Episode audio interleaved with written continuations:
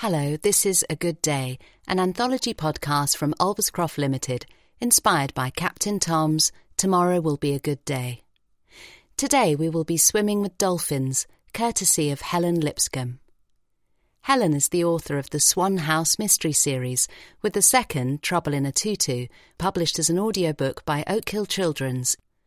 Narrated by me, Annabel Inge, we hope Helen's good day helps you build a brighter tomorrow. A shoal of angelfish drifts through the glassy green ocean, like a storm cloud shifting across the sky.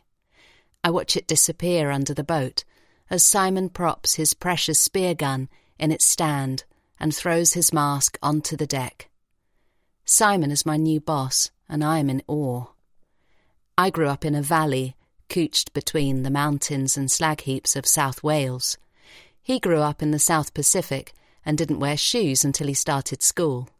If coal is in my veins, the ocean is in his. Our supper lies in the icebox at my feet, its silver red scales glinting in the sun.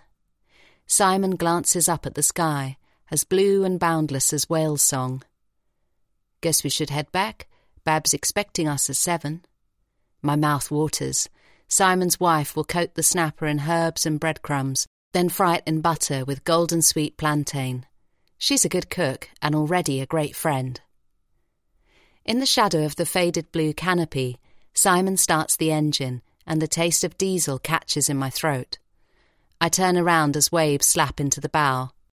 Behind us is the drop off, where the reef falls away and every shade of jade sinks into midnight.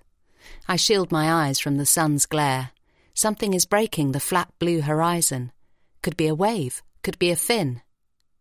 Since I arrived, I've swum with rainbow scaled parrotfish, solitary turtles, soft bellied stingray, and once a reef shark basking in the shallows.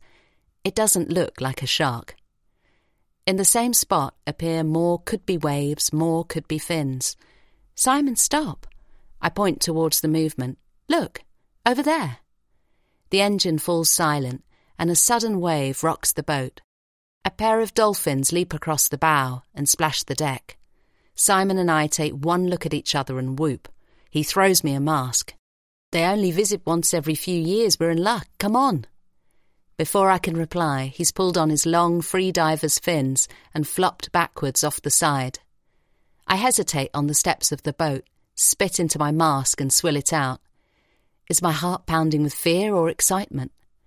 I've wanted to swim with dolphins since I first fell in love with the Japanese anime Marine Boy, age six, but they're so much bigger and more powerful than I'd imagined. Hurry up! Simon shouts. Not wanting him to sense my fear, I jump in and shiver, not with fear or cold, but with pure adrenaline. The swell rises and I lose sight of Simon before hearing another shout. Over here, he says. There are hundreds. He dives down effortlessly, with a deep breath and a flick of my fins, I follow. Simon swims down through the fading streaks of sea gold light, half fish, half man. Ahead of him, blue on hazy blue, is a pod of shimmering dolphins.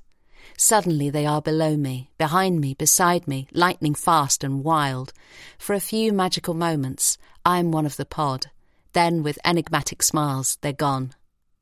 Afterwards, we eat our snapper and sip our beers, and I tell and retell the story to Bab until my words have run out, and all I can do is smile and savour and give silent thanks for nature, and a gift I will always treasure.